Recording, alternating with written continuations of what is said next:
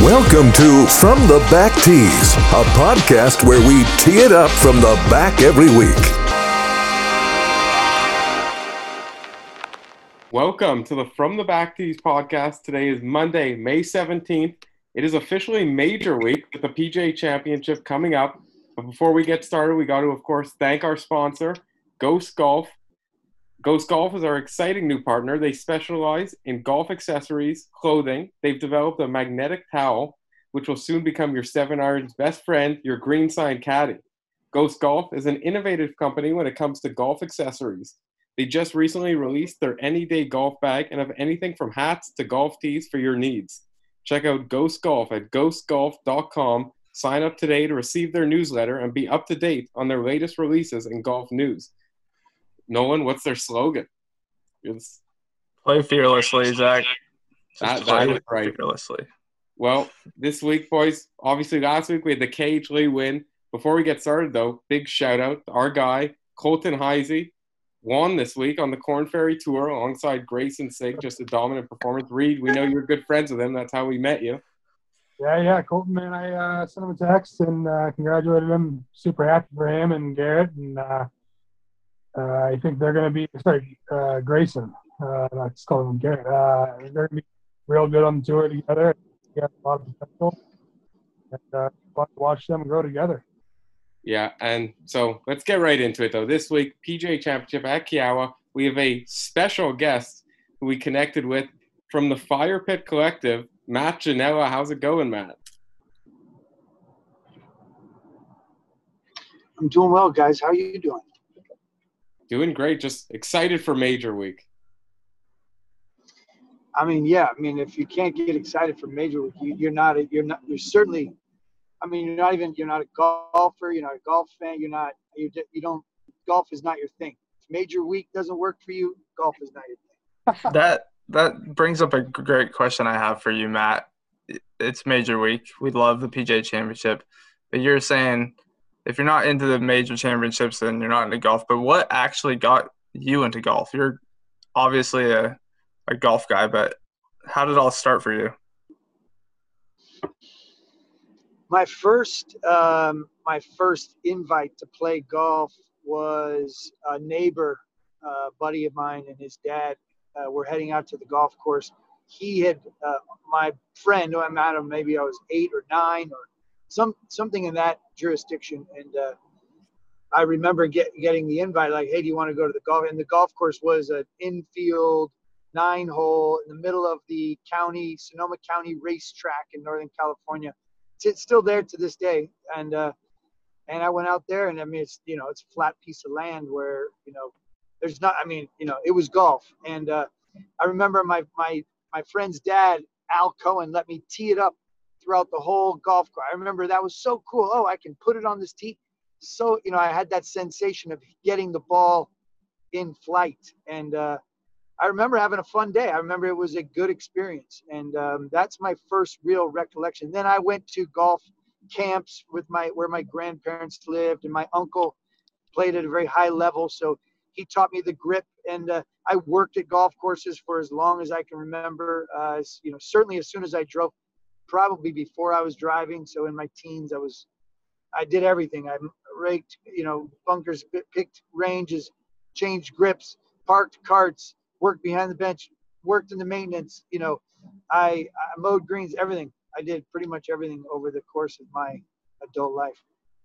So Matt, what was your, after doing all of that stuff, what was your favorite part of the golf business to be in at a young age? Well, for me, I mean, I've always said, you know, when I got on Golf Channel, I was one inadvertent curse word or inappropriate comment from being a superintendent. Like, I was always like, to this day, if someone tells me I can no longer make a living doing, you know, whatever it is I do right now, I would seek a position at a golf course and try to work my way into being a superintendent. I was very close to, when I was at Sports Illustrated with an internship right out of college, I was getting paperwork to attend Penn State's agronomy school. It was kind of a sliding door situation.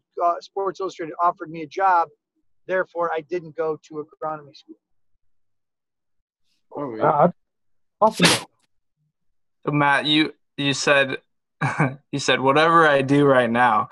A lot of people know you for, you know, your time on the Golf Channel, Sports Illustrated, like you were talking about. I know I watched you on the Golf Channel a lot. But tell us a little bit about the Fire Pit Collective and what you're up to nowadays. Well, I've just it's just been this progression, I think, of my life, you know, personal, professional. I, you know, started in photography at Sports Illustrated, got a master's degree in writing and journalism at Columbia University, and then started writing for Golf Digest after, you know, I was kind of made a transition from photography and producing images and editing pictures and all that stuff into writing the stories as a travel, you know, sort of a lifestyle guy at Golf Digest, which led to this broadcasting position at Golf Channel. And so the toolbox kind of, I've just been kind of all around it, and I've watched and been in a lot of business meetings and have a lot of thoughts on, you know, media and where we are and where we're going. And so, you know, after, you know, 8 years at Golf Channel and in the position they're in, and they were cutting costs and overhead. And so it was a good time. I think, you know, my contract was up and started this media company. And with the idea that, you know, I think direct to consumer is where everything is now. And that goes far, it goes beyond media, obviously, but we have that ability now where we are with technology, and the rubber has met the road with distribution. So it's everywhere. And if you can gain a following, and if you can be a voice and have some consistency and be good at content and have a passion and an authenticity to what your passions are, I think you can do whatever you want as it comes, you know, look at everybody. It's very quickly becoming a saturated space, but over time that all gets vetted out by the consumer. You know, over time you have a chance to, you know, to jump in there. Everybody's got a shot, but at this point, you better be good or different, or, you know, consistent, or it'll literally just be a hobby. And I'm trying to make it a living, and I'm doing that by combining forces with guys like Alan Shipnuck, Ryan French of Monday Q Info. I think there's strength in numbers. That's been proven out in a lot of ways, shapes, and forms. And we're not going to stop there. We're gonna continue. You know, we have a partnership with Christina Kim. We have a couple more big announcements coming over the course of the next couple weeks of other content creators that I think are deserve support and a bigger platform and a team philosophy in which we can all try to help each other fulfill our dreams. Yeah, I think you said it perfectly, and I think you mentioned Ryan French. We've actually spoke to him a couple times. Great guy. I thought that was a brilliant move by you guys. He's been growing. Like every time you go check his Twitter, it's just growing drastically every time. But what's your plan as a whole? Are you trying to cover all the golf events going on, or you're just trying to be sort of a mainstream golf news outlet? I think it's all of it. It's a lot of verticals. I think we'll go one vertical at a time. So lifestyle, professional golf with Alan, you know, mini, you know, sort of mini tour golf, you know, the real drama of golf, the real sort of professional golf is happening where Ryan has been living the last few years. And so no shock that a guy with a great instinct on what is a story, with the mind and the passion and the opportunity to sort of really delve into that pocket of narratives. I mean, it's endless. If you like golf and you like stories, well, look what that's Monday Q Info, and it's the real stuff. People are really playing for their livelihood. It's like going back in time and covering the Jack Nicklases and the Lee Trevinos and the Sam Sneads and the guys who had to play to live. Yeah, I think that's actually, I think that's probably been a big reason we've done pretty well, because we've always started, we had a lot of caddies on, we had a lot of guys who weren't exactly the superstars. I mean, Reed, you could attest to it, but at the start, a lot of guys we had, they were struggling, and now it just seems like everyone we've spoken to in the past either is making it onto the PGA Tour, having success, and people like to follow those stories, maybe more even than the top players on the tour. Zach, that's the from the back keys bump right there. Yeah. Yeah, well, no, but I mean, you know, hey, you know, I mean, you should give yourself a pat on the back because, I mean, there of course there's a lot to it. This is where it's going down, and you know, at the end of the day, the more you know, the PGA Tour is throwing money around like, you know, like the U.S. government. I mean, it's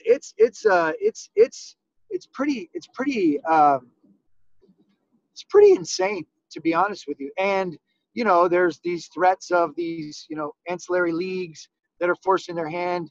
You know, it's a real case of the rich are getting richer. Okay. I'm not even saying that I have a problem with it.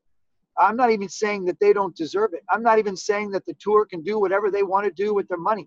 Now, I'm just stating the facts. And that's why we are, as a collective, a community of golf enthusiasts, are gravitating toward the stuff that's way more real. I mean, we're in the midst and late in the game on a global pandemic, in which that really taught us a lot about ourselves, about our lives, about our friends, about our values, about our politics, about a lot, right? It goes really deep. And we all, you know, took from it what we did. One thing I think a lot of us took from it is a better understanding of what really matters and what's really worth our time and what's really worth our energy and what we invest in life. And so that's why I think some of this stuff and why a guy like Ryan has percolated to the top, and because it's real. It's real. The people he covers are real, and the way he covers them is real. He is an incredibly real. I mean, every time I talk to him, I tear up, whether it's, you know, his own story or something he's telling me about. I mean, he's got his hands on around some real endearing stuff. I think people, as you mentioned, I think people have, especially over the last year and a half or so, or whatever it's been since COVID started, have taken a turn to paying attention to some of the smaller details and smaller stories that are becoming big, or, you know, stories that people really, they would have never know about unless someone, you know, writes on it. And I think that Ryan has done a fabulous job in that instance of basically giving people some insight on what's really going on behind the scenes, and, you know, the stuff that isn't nationally publicized and all of that, things of that nature. And I think that it's only creating a bigger for golf, and that obviously will only continue to grow the game. Yeah, that's all true. But it's also then the philanthropic stuff where he's, you know, and sort of the socially connective tissue he's doing where, you know, getting people support, financial, you know, clubs, kids, you know, connecting dots, you know, just very, very, again, very, in such an endearing way. It's like, who doesn't want to help whatever Ryan French is behind? I don't know.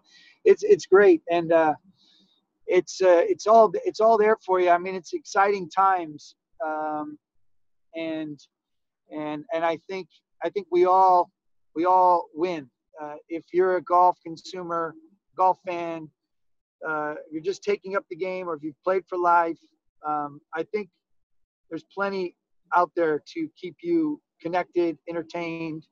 There's community stuff like, you know, real stuff like what Goat Hill Park is and what John Ashworth is doing in Oceanside, which is real connective tissue. And then there's also kind of the social connective tissue that's happening not all of it's great. I mean, you know, the world of Twitter is what it is, and there's, you know, unfortunately there's a lot of troll stuff. But I think you know, that's again why Ryan is so popular, because he just sort of stays above it and away from it, and does it with grace. Yeah, I think you said it perfectly, but I guess we got to move on. We could talk about this forever, but this week, the PGA Championship, we're going to South Carolina. It's at the Ocean Course at Kiawah Island Golf Resort, and this is, as far as I'm concerned, or as far as I know, the longest course for a golf major at just under 7,900 yards. So, gotta be long. Yeah. What's that? Possibly. What's that? What was that? Quite possibly the longest course ever played on the tour. That's what I think Reed was saying. Yeah, I mean. Well, yeah, you know, Pete Dye, at one point of his design career, you know, got really defensive and got really upset, got really angry about the distance issue. And, you know, he was saying, I've got to build these golf courses for what's coming. You know, I mean, he made a conscious effort at a phase of his career in which he saw all this coming. He wasn't happy about it. And I think it generally impacted the direction he went with his architecture, in which he was not holding back on building, you know, the potential of big, bad, and brutal. So first, because, you know, for the most part, Pete was called upon to build for the pros.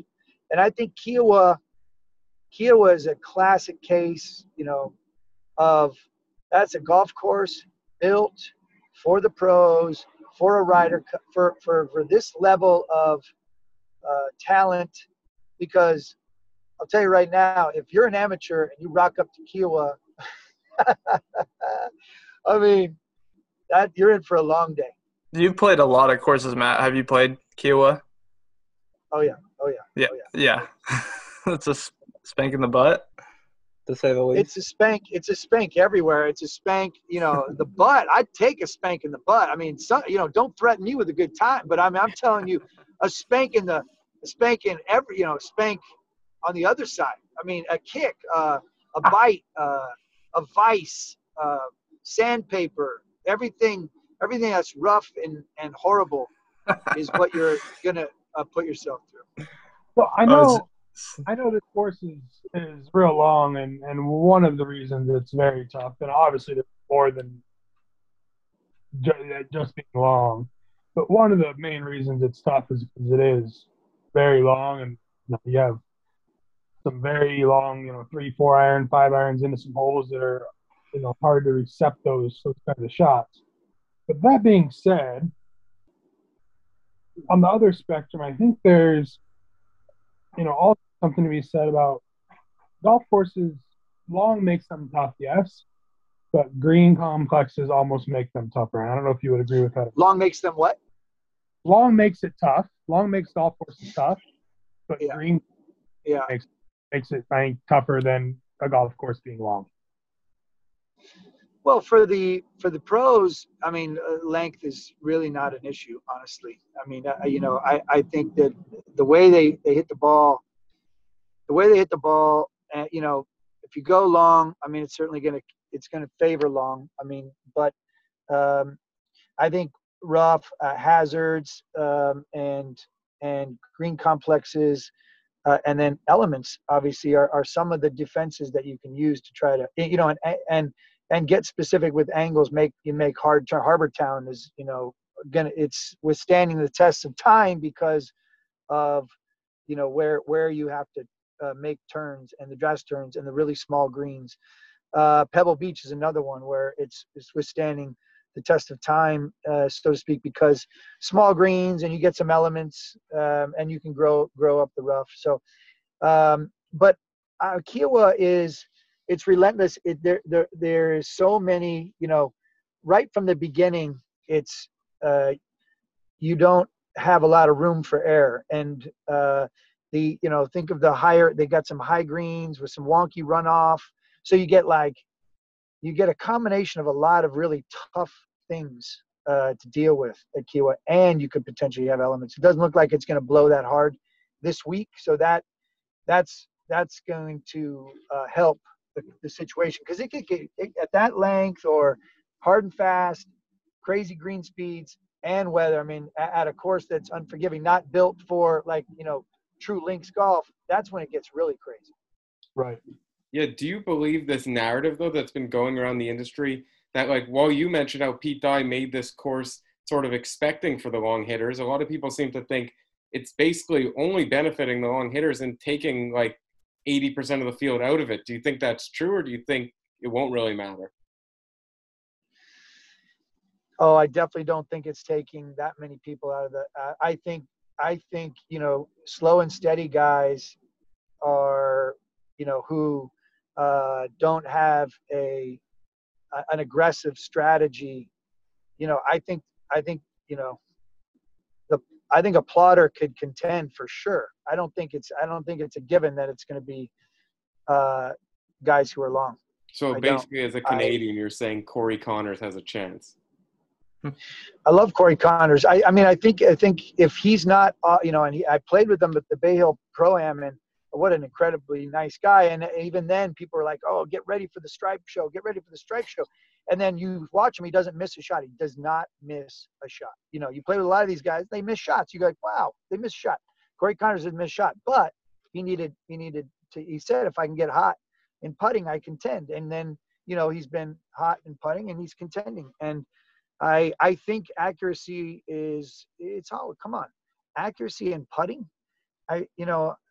I think they all hit it far enough, right? Yeah. I mean, there's not a lot of Corey Pavins. If Jordan Spieth hits it plenty far to be in the mix, and I think there will be other guys like that.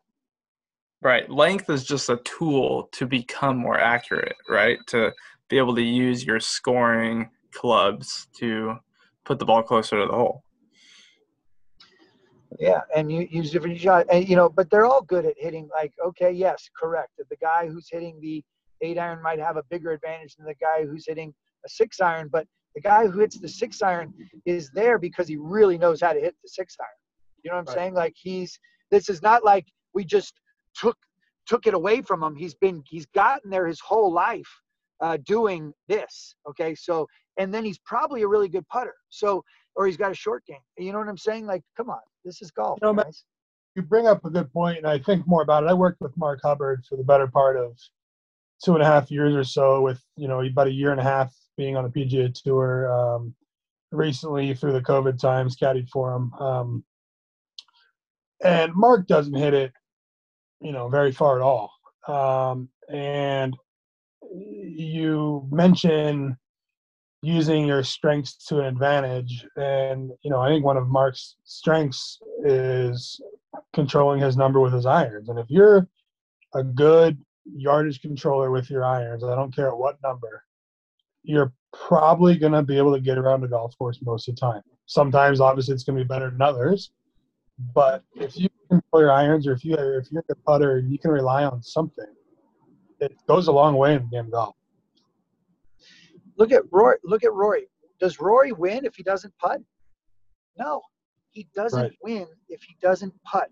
Bryson DeChambeau doesn't win if he doesn't putt. I mean, that's just the facts, guy. The guy here's what I can guarantee, because prognostication of golf is, percentages are low, but one thing we can point to is the guy who wins will be in the top 3 in putting. I mean, yeah. That's what's going to happen. And that's every week. I mean, we saw it with KH Lee too. Not a great putter on tour, I guess. Similar to a Corey Conners out there, where his ball striking seems to be consistently good. And then you have one of the weeks where you putt well. I mean, Bryson had to have led the field off the tee this week. I mean, it for sure helps you making the cut. It gives you an advantage, obviously, being able to hit it 370 yards. But if you can't putt, if you can't approach the green, well, you're pretty screwed. But yeah, this week I was looking at some of the holes we got. Like the 17th seems to be the one that everyone's talking about. 223 yards, basically over water. Do you think that's going to play toughest out of all of them? I mean, it just – I guess it depends on where the wind is. I mean, 223 yards for them over water, okay. It's not – you know, it's a hard hole for us. I mean, I don't – you know, they're all hard to me out there. That's why it's Kiawah Ocean Course. I mean – you know, that it's going to be an 18-hole battle for what's the hardest. That's the reason why it's just going to be. That's why it's a major championship venue. It's a great major championship venue, especially for Ryder Cups. I believe it's a great match play because, you know, the volatility of every hop, every shot, every hole is high. And, you know, it is a professional venue. You know, Oakmont is a professional venue. Spyglass is very good for the pros. Bethpage Black, great professional venue. You know, there's Shinnecock. That's a professional venue. You know, these are our big league ballparks. And it's cool. The women are going to play at the Olympic Club coming up. That's a big league ballpark. That's a very tough extreme golf. I love it. It's for them. It's for the pros. Watch. You know, you look at the majors and you look at the Masters, let's say, and it's, you know, winners of tournaments and top 50 in the world. I think it is off the top of my head. It might be different. I think it's top 50. And then you look at the British, and then you look at, you know, the US Open where amateurs can qualify. But you look at the PGA Championship. And every year I look at the PGA Championship field, it is one of the most diverse fields in all of golf because you have so many people coming over from Asia. You have club pros. You have guys who have won in the past, you know, Sean McKeel or whatever. And I think while the PGA may not be everyone's favorite major, it's a major that I think a lot of people – have an access to get into, where, you know, the Masters, obviously it's very limited, and a guy from Asia would have a hard time getting in the Masters, you know, that plays in Asia. But I bring that up because you look at a player like John Catlin, and John Catlin, who, fun fact, I actually went to Japan with on a U.S. national team when I was in high school. But John Catlin has won a couple times in Asia now and on the European Tour, and he's pole vaulted to 80th in the world. Well, now John Catlin is playing in the PGA Championship. And I think that it kind of opens a lot of doors for people to kind of backdoor their way into the PGA Championship. And I think that it's fun to watch and fun to see. And, you know, that's why I think in the past you've seen some names that you won't really expect winning the PGA Championship. I'm all for it. I totally agree. I like it. I do think that we need a global major. I have a hard time with golf being a global sport when we only have like one major outside the U.S. You know what I mean? Where I think, and I love the Open Championship. I think there needs to be, you know, forget the Players Championship. The Players just is what it is. It's kind of cool. It's its own category. Let it be its own category. But I think if the PGA wouldn't do something like this, I think that if we were to go to a fifth major in men, I think having a fifth major that roams to Australia and to Asia and to, you know, Africa, South Africa, to, you know, just go other places. Right. It'd be pretty cool. Go to Canada. Do something like that, and just go to like really cool venues and host a tournament that is a fifth major, you know, something world, something global, you know, because, and we got the Olympics, and that's going to help. That helps. I mean, I think they got to fix that format, but you know, I think that's a possibility. I think that's cool. I love that, Matt. Like, I think bring major championships to the people. Like, go put it in places where no one ever gets to watch these guys perform on a major championship level, because the US Open's always on like 10 different courses. The British Open's always on 10 different courses. And then there's the Masters on one course. The PGA just sticks around the US and goes to, you know, a few other more courses. But yeah, exactly. If you want to make the world of golf more global, have a major championship set aside that travels to the people and just intrigues them even more. I want a major championship at Bandon Dunes. I want a major championship over in China, something like that. Yeah, look at the LPGA. I know they have 5 majors, but they have a tournament in France, which within the Evian Masters. I mean, I don't think it's really that out of the ballpark for the PGA to do something like that. No, I think that there's some version of that coming, and I think it'll be really cool. I think there's got to be more mixed events. I would like to start seeing more men and elite level women challenge matches, maybe even a sub-season. You know, I think I'm doing a story right now for Golf Channel on Marion Hollins, who, you know, founded Pasatiempo and helped develop, you know, Cyprus and obviously was involved in Augusta National and friends with Bobby Kinsey. I love, you know, and she's going to go into the World Golf Hall of Fame with Tiger and Fincham. And she won the 1921 U.S. Amateur, Women's Amateur. She's amazing. And I think that she played in a lot of these mixed matches. And I think you know, we've seen little glimpses of them, but I think a combo tour thing is the timing is right for that. It sounds like there's, you know, feels like there's a groundswell for it. And I think as we've watched Zurich try to carve out something that's unique for them, I think there's got to be other sponsors going, you know what, I feel like maybe we have fallen in this very generic sort of mundane rotation of stroke play events. And I think we see an opportunity to try to come up with something different and new. And I think they'll press the tour.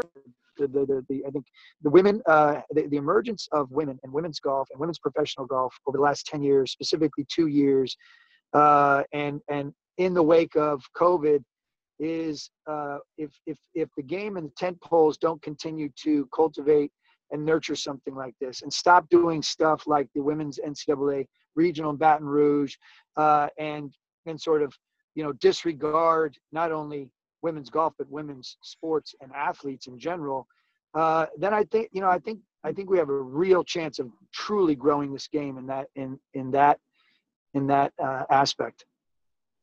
Yeah, I think that's. I was actually talking to Ryan. I caddy for Ryan O'Toole now on the LPGA, and I was actually talking to Ryan today. We have match play coming up next week. I looked at her and I said, you know what? I know the match play isn't the biggest event we've played in this far this year, but it may be one of the ones I'm looking forward to most, just because it's different, just because you're going into the tournament and it's a different setup. It's a different, you know, style of golf. It's 1v1. You know, you're not playing 143 other people or whatever the number is that week. And I think that, you know, more needs to be done with it, whether it's a stable for a tournament here, whether it's more team events. But playing week in and week out for stroke play stuff, yes, it's awesome. I love it. And the players love it and whatnot. But when you get a change of pace in such a match play tournament or a Stableford event or a two-man best ball event or whatever, I think you start opening up different sides of, you know, tournament play where people are watching and seeing different kinds of golf. It's very interesting. I think it's starting to become more popular and more popular. Well, they enjoy it more. You start to see, like, if they're more, you know, look, these guys go week in and week out and week in and week out and year in and year out. And I don't know about you, but if my buddy's trip always played the same, you know, the same format, and it was rattle bottom, you know, stroke play, you know, account everything, I mean, would you be as excited for your buddy's trip if you know, knowing that you're going to go and you're going to play a little alternate shot, a little two-man scramble, and a mixed best ball of the twosome, and you're going to have a putting cut. You know, like, we go because it is a game, guys. You know, it is a game. I mean, at the end of the day, these guys are playing, you know, a game for a living. It's a sport. It's entertainment. And if they get more into it, we get more into it. And that, you know, that goes for both men and women. The reason why we gravitate towards these women and why it's so much more enjoyable for me to watch is because, yes, they're more relatable, but they're also more available. What's the European Tour guys, the same way. They're more accessible. I mean, the robotic kind of presentation of most of the professional golfers is pretty dry. And that's why, you know, guys like Max Homa and Colton Ost and Bubba Watson, all these guys, you know, they're at least they're giving us something more than we bargained for. Yeah, I think you said it perfectly. But we're starting to run out of a little bit of time here. We don't want to keep you for too long, so let's close things off. Matt, I don't know how you are picking who you think's going to win. We're personally horrible at it. Better at giving these guys bumps than picking who's going to win. But let's close things off. I want to know who you think's going to win this week, and I also want to know one storyline for people to watch out for. Oh my gosh, guys! I mean, Rory McIlroy, Jordan Spieth, Patrick Reed, Xander Schauffele.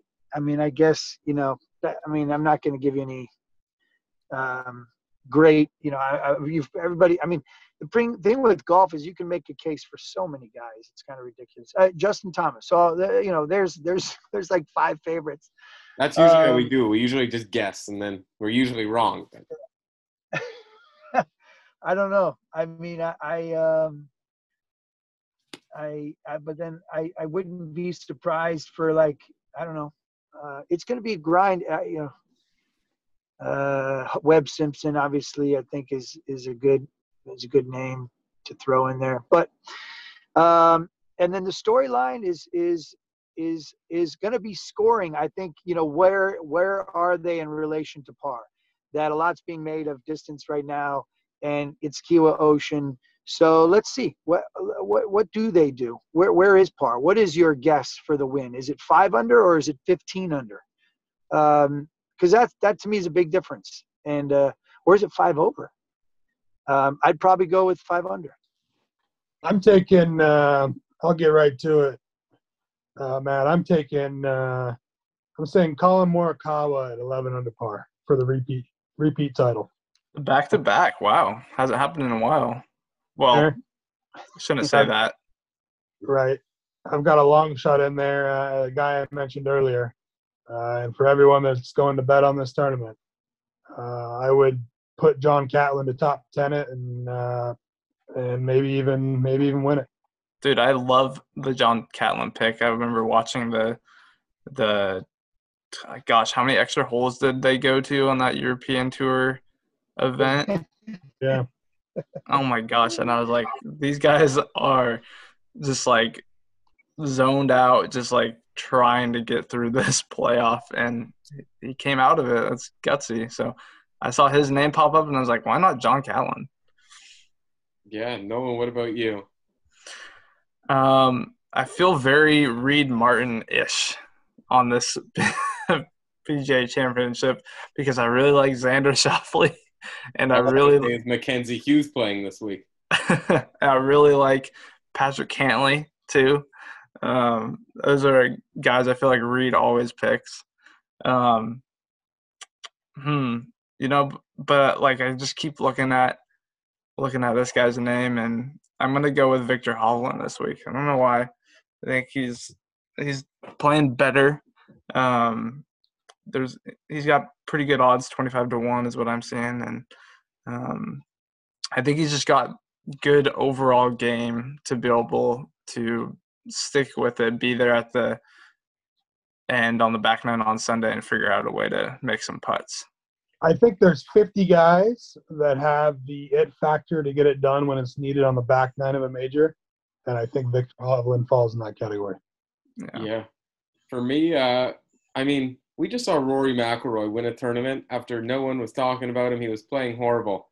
How about Dustin Johnson? This guy was the best player in the world 2 months ago. All anyone could talk about, he was like 6-1 going into some events.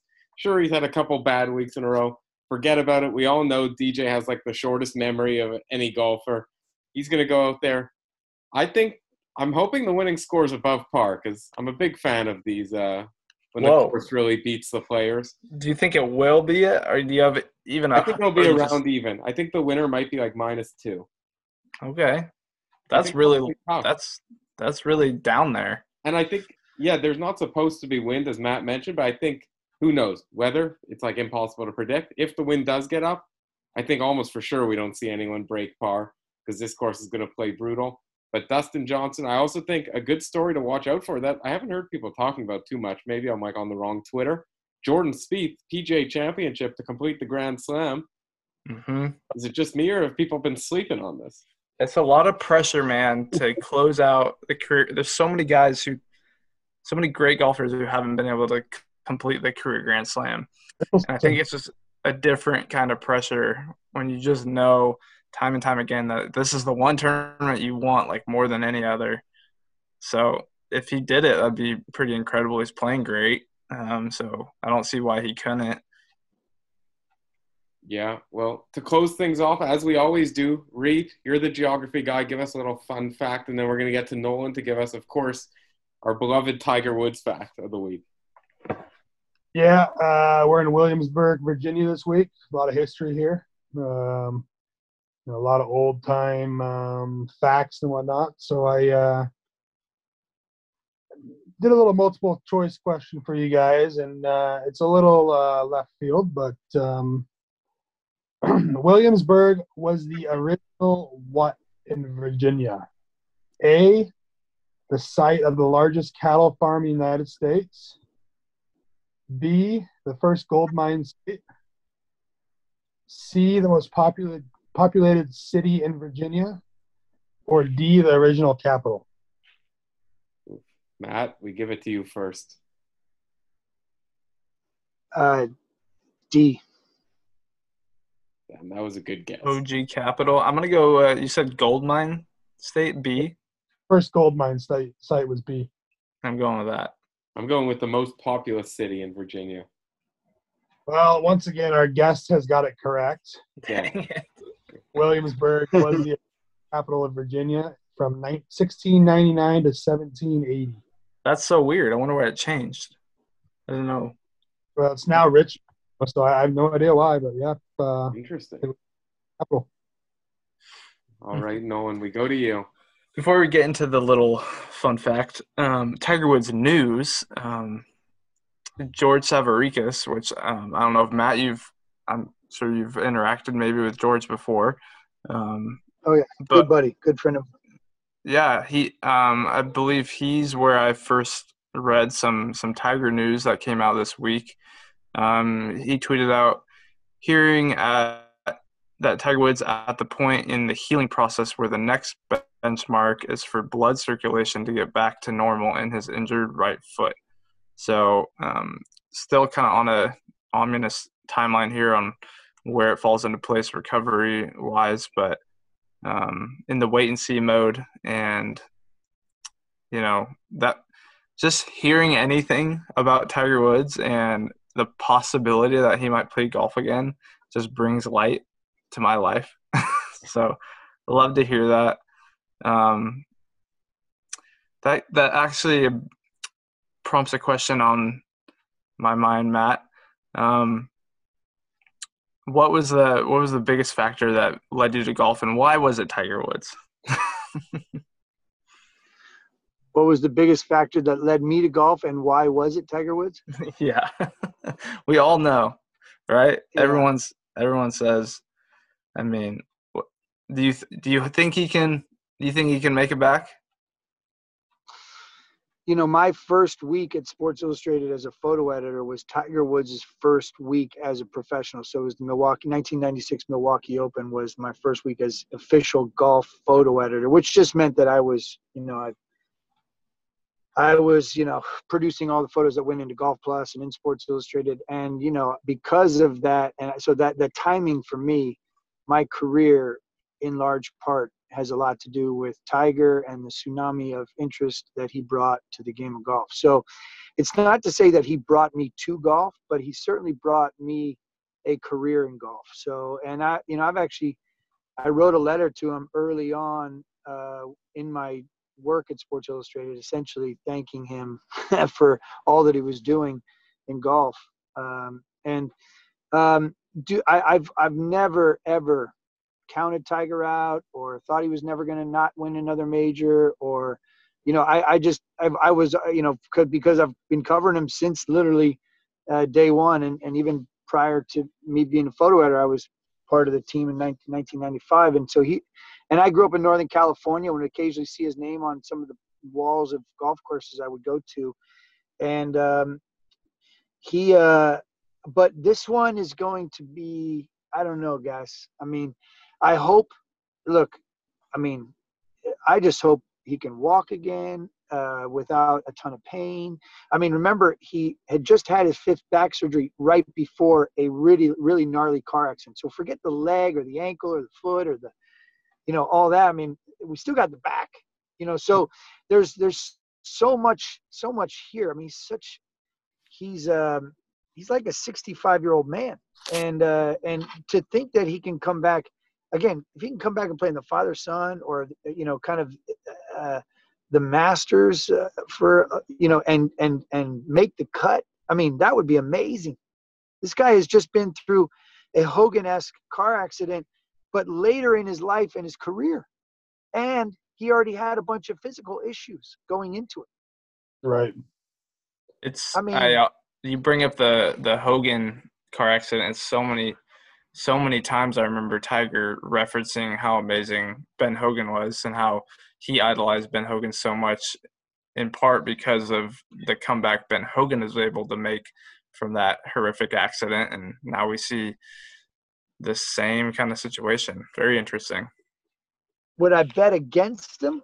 I don't know that I'd put any money either way. You know what I mean? I'd kind of just sit on the side and observe and root for him. You know, boy, if you've seen the documentary, you go, my God, the guy had no shot. I mean, he had no shot to be anything close to being somewhat normal. I mean, the fact is, I mean, he's a product of his environment, aren't we all?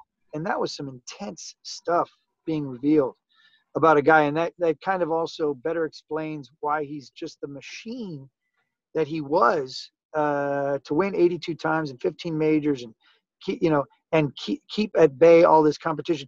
The other thing is that when he's now the field, the competition is such that, you know, he's not just going to waltz back into Augusta and just, you know, win a match. I mean, he got it. He did that. You think he's going to do it again against even better competition a couple years from now? I don't know. It's hard to believe, that's for sure. Yeah. I can tell you are a very big Tiger avid fan there, Matt. I appreciate it. You're A+ in my book there. Always good to hear Tiger Woods stories. He's I've had a lot of encounters with him, and I've never really tried to be his friend or anything. I just, you know, I've always marveled at his certainly his abilities and his success, but I can't say that I've ever envied his happiness, and there's something I'm sad about that. You know, I wish he was leading or had a happier life. You know, it's the whole thing outside the ropes is pretty sad. Yeah, totally agree.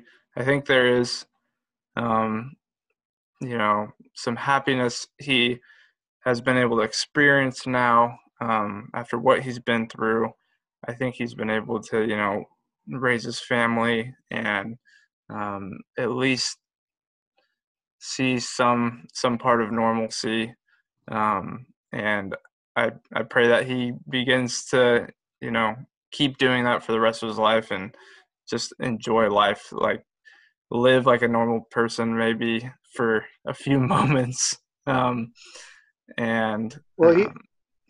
has spent a lot of time deadening the pain, and whether that's physical or spiritual or psychological, or all of the above. for a guy with his success and his accomplishments and his resources, you wish that he gets to a point where he's no longer deadening the pain, whatever that is. You know, that's what I wish for the guy. Right. Well, you mentioned his success. That's exactly where I'm going with today's little stat. PGA Championship. Do you guys know how many PGA Championships Tiger Woods has won? It's a little softball for you. Come on. Three. Yeah, four. I was going to say four. Good job, Reed. 4 PGA Championships. And very iconically and kind of overlooked, I think, is where I'm going with this one. Both of his PGA Championships were both in back-to-back fashion. So he won the 99 and he won the 2000, and then he won the 2006 and 2007. So pretty incredible to defend the PGA Championship, not once but twice. That's why I was this week going. Yeah, so that, I mean, that would be incredible for Morikawa. It's really hard to do. Only a few people have done it. And, you know, Brooks has recently shown that excellence in both the US Open and PGA Championship. But it's not very often you see a guy go back-to-back at a major, let alone twice at the same major. Yeah. Right. Only Tiger, I tell you. That's why we like to end it off with the Tiger fact. But with that, thanks so much, Matt, for coming on. We really appreciated it. We got some good insight for the tournament this week. Hopefully you guys listening could make some money maybe picking one of our picks. But as you know, if you've been listening, probably not a good idea. But on behalf of the From the Back Tees guys, we'll see you next week. Yeah. Thanks, Matt.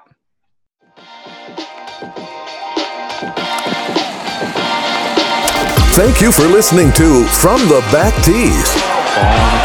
Toward the hole, and it's in with birdie. We hope you enjoyed today's show.